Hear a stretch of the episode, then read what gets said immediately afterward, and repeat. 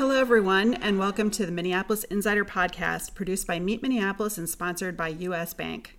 We take you behind the scenes of events, happenings, and all things Minneapolis. I'm Kristen Montag from Meet Minneapolis, and for this episode, we get an insider's perspective on the Minnesota Orchestra's upcoming tour and programming right here in Orchestra Hall in Minneapolis.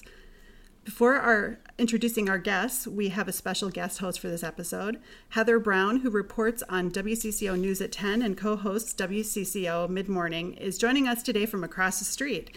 Having reported on everything from public schools to natural disasters to presidential conventions, Heather is putting her curiosity to work with the much-loved W C C O Good Question segment, and now this podcast.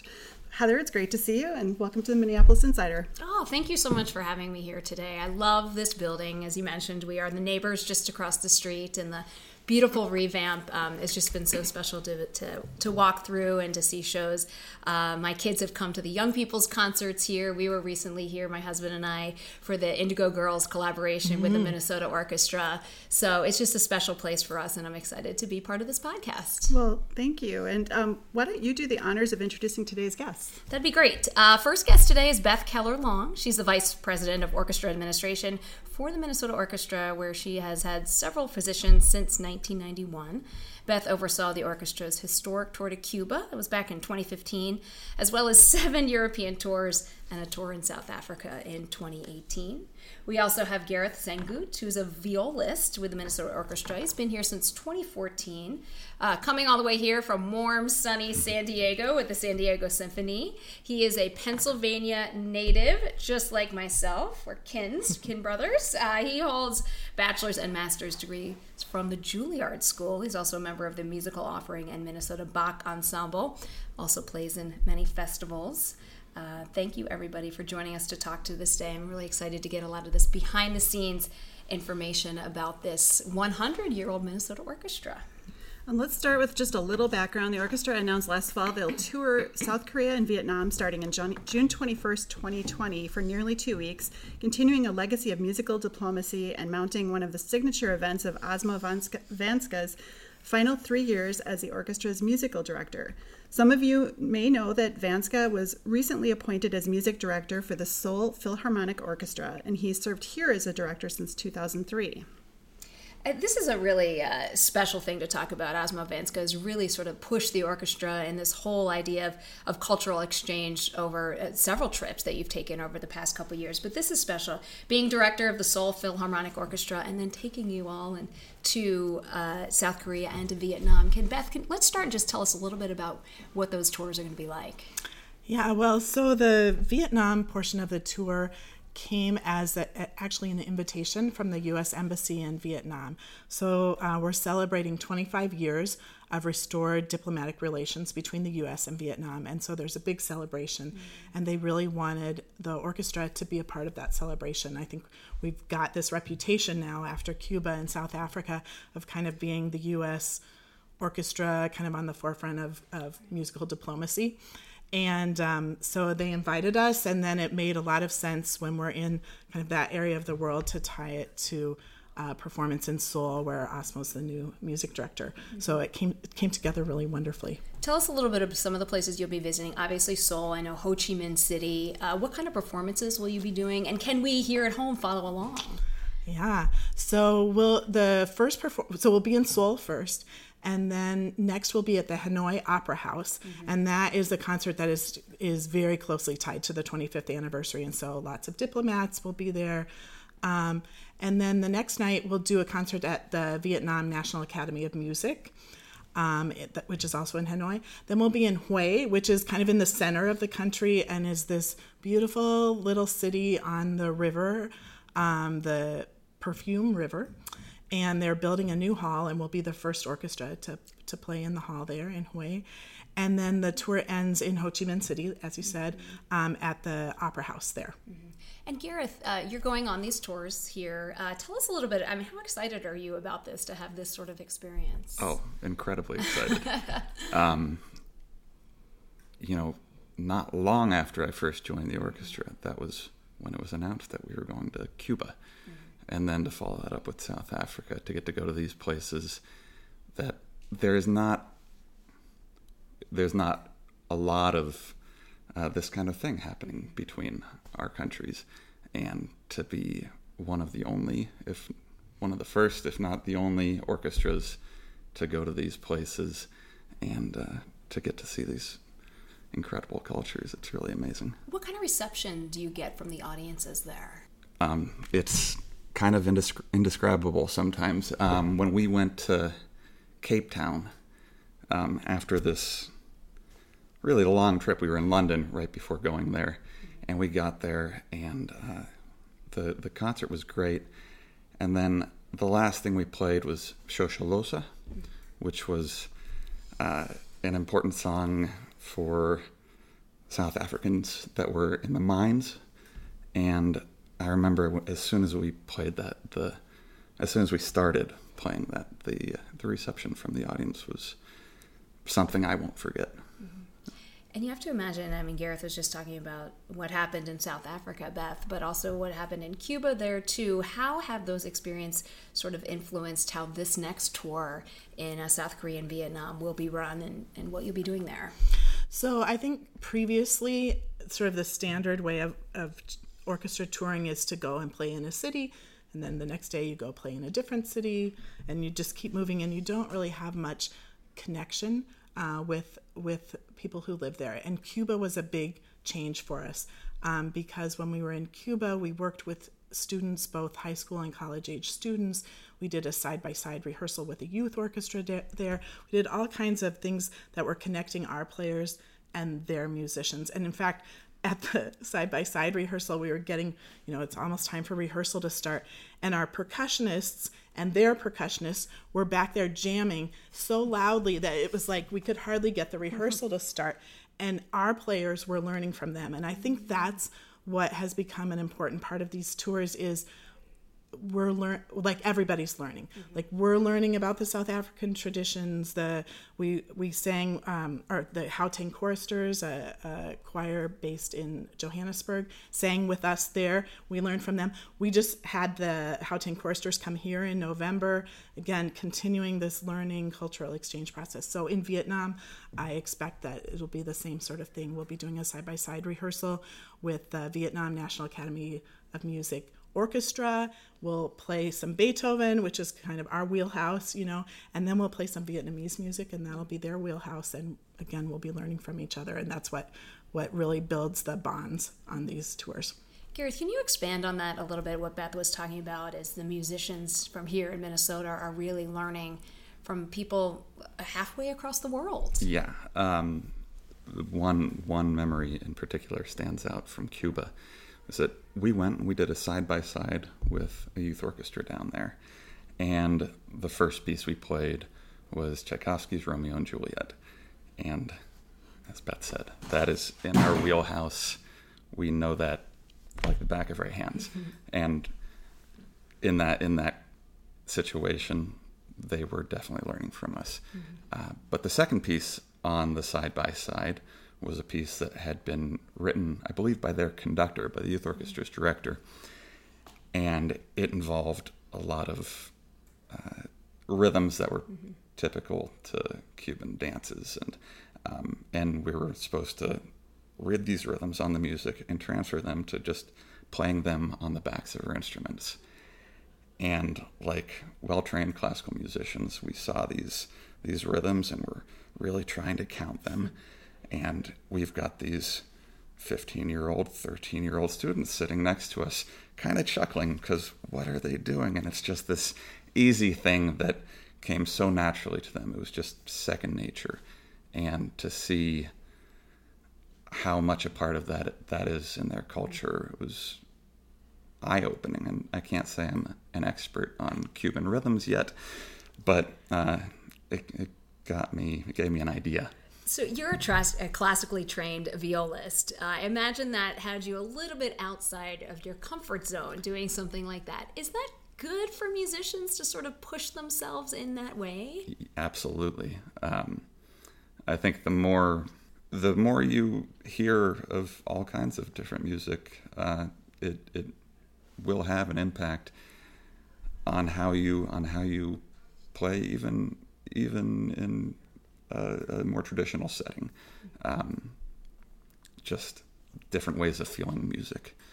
Uh, different ways of feeling music. Uh, just the, I'm not putting putting this well, but the more you, the more experiences you get from other influences, the better. Mm-hmm. Um, Does the do the trips and these tours help you almost bond as a group as well when the, with this travel? Yeah, they, are we bunking up together? How is this working? Oh well, yes, and that's also that's an amazing thing about our orchestra is that uh, you know it, it's a normal thing that a group of people will kind of go into their circles and, and do their own thing, um, but. This orchestra really, really enjoys spending time with one another. And when you're in a foreign country or uh, in just a different town, when you're away from home and you're not all just going back to home. So you're telling me in this time. Orchestra, the violinists will hang out with the cellist. Everything's fine?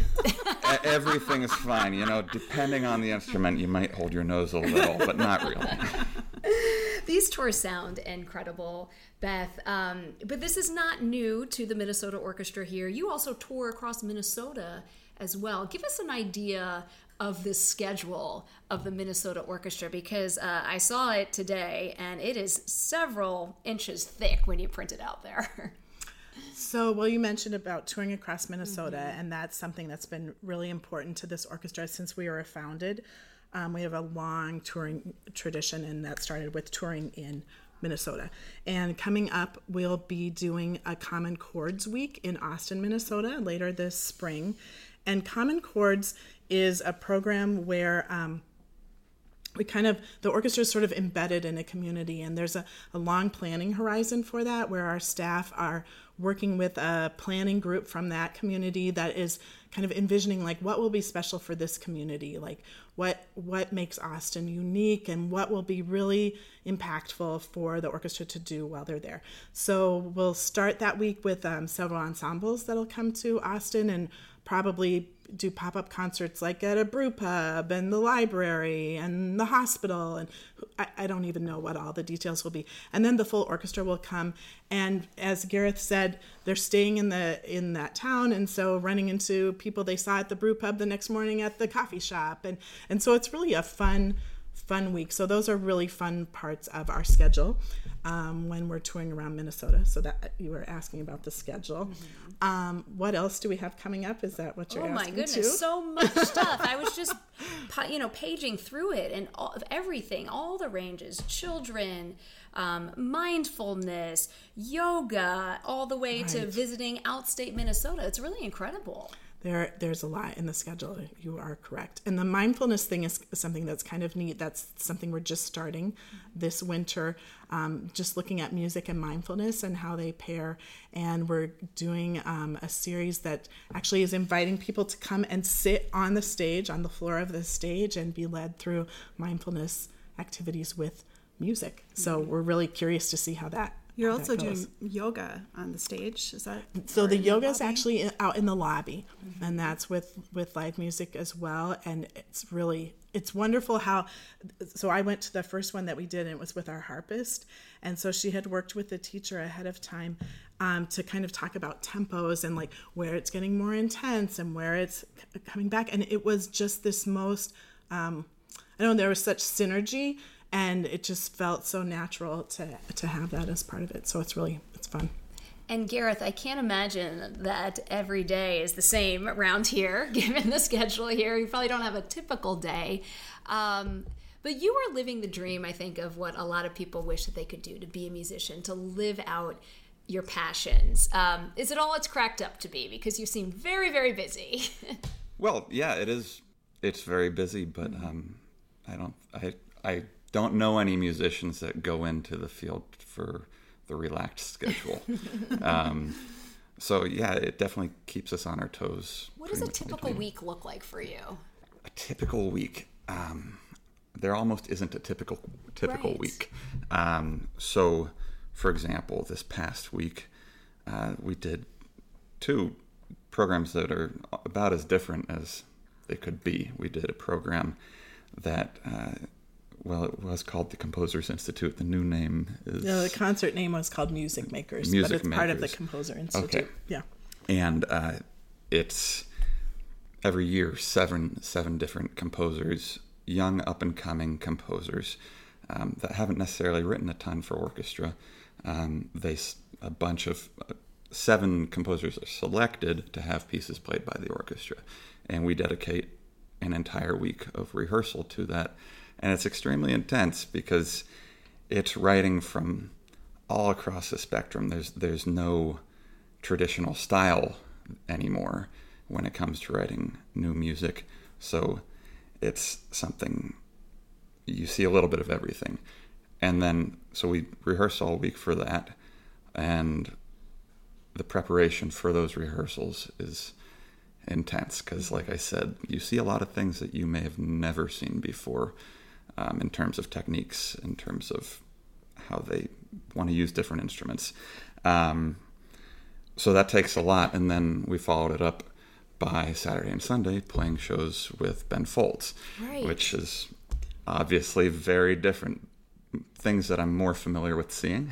I'm also interested in that. So you play with, uh, you've played with Cloud Cult here, Ben Folds, Dessa. How long does it take you to learn their music?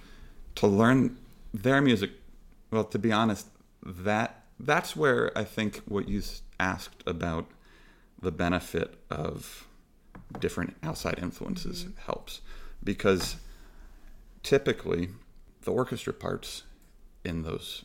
in those songs. Nobody's coming to hear us do the most technically difficult thing we can. That, that's not what they're in the audience for. Um, so instead, the the arrangements that, that the arrangers make, um, they're more about the mood of the song. And so they're not necessarily the most technically demanding things. But that's where it is important to know the style, where that rhythm I had to figure out in Cuba, it may not have been the most technically thing, technically difficult thing, but I didn't know the style until they told me. So having these outside influences and experiences with different music are really important for that. You say that they're not coming to see you, that they're coming to see the, the stars, quote unquote. But I tell you, the experience when we came to see the Indigo Girls, the experience of having them play with the orchestra was magical. I mean, it just... It was, uh, and there were times where I almost wanted to cry. It was so overwhelming because I'd never really heard such beautiful harmonies like that. And there, that the, that duo is already very good, good at that. But then adding just the magnificence of the orchestra behind them uh, was was really was really incredible. Do you have a favorite show that you've played in since you came here in twenty fourteen?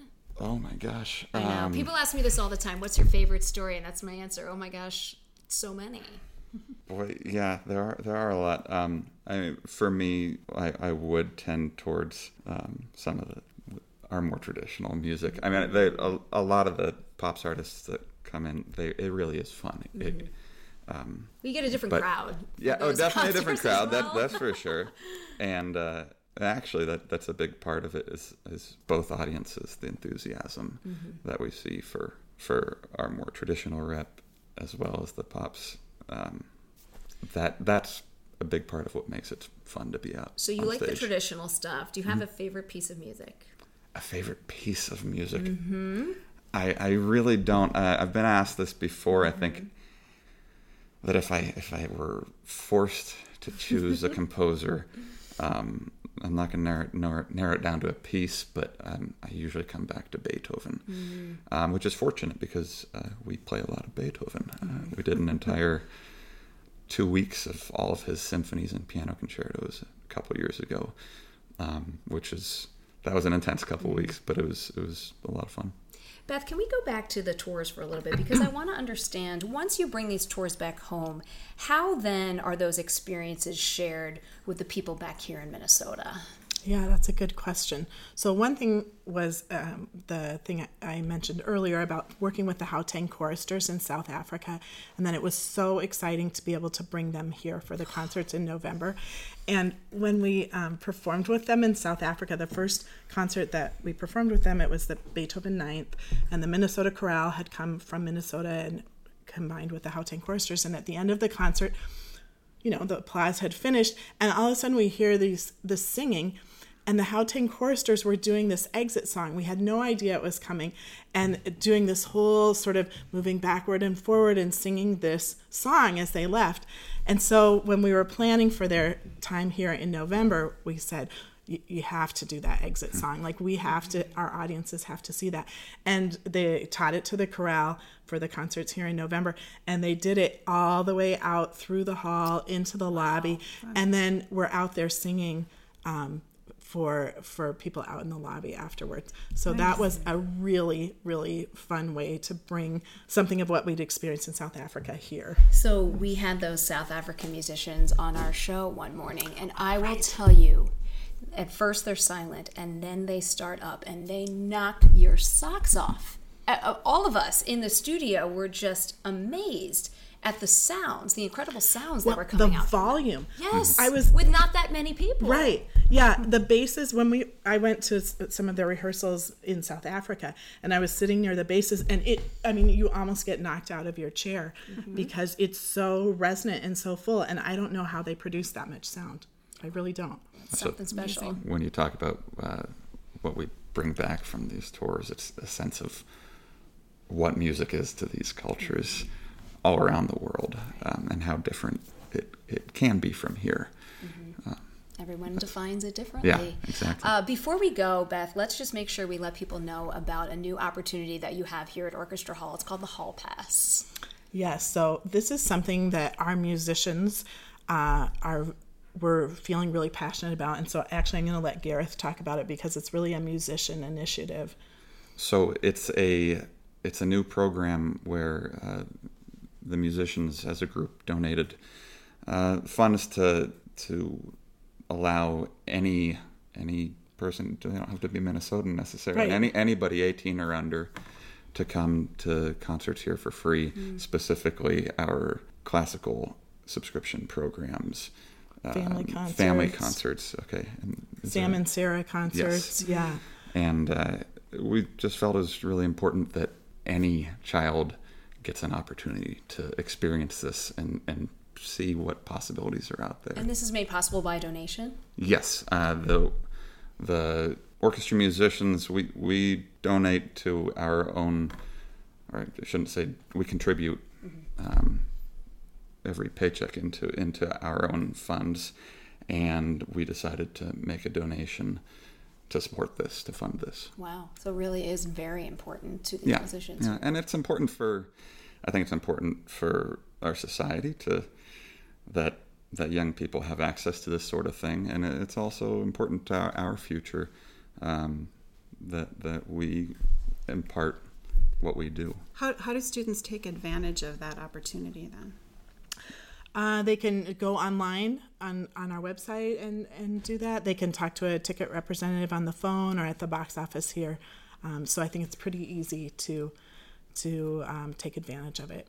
Terrific. This is fabulous. Thank you all both uh, so much for all this great information.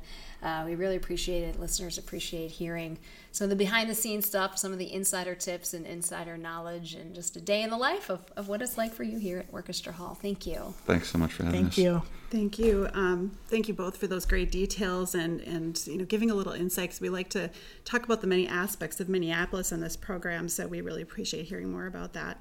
And then also... Um, just so people know, you can get tickets and more information at minnesota orchestra dot org. Also, I want to thank Heather for being our guest host, and she did a wonderful job this episode of Minneapolis Insider Podcast. You can catch her at nine a.m. at W C C O Mid-Morning or the news at ten, answering your good questions. Don't forget, you can also get more insider information on what to do and see in Minneapolis by finding Meet Minneapolis on Instagram, Twitter, and Facebook, or online at minneapolis dot org. Finally, we welcome you to subscribe to the Minneapolis Insider Podcast, sponsored by U S Bank, on Apple Podcasts, SoundCloud, and Google Podcasts. Thanks for listening. Until next time.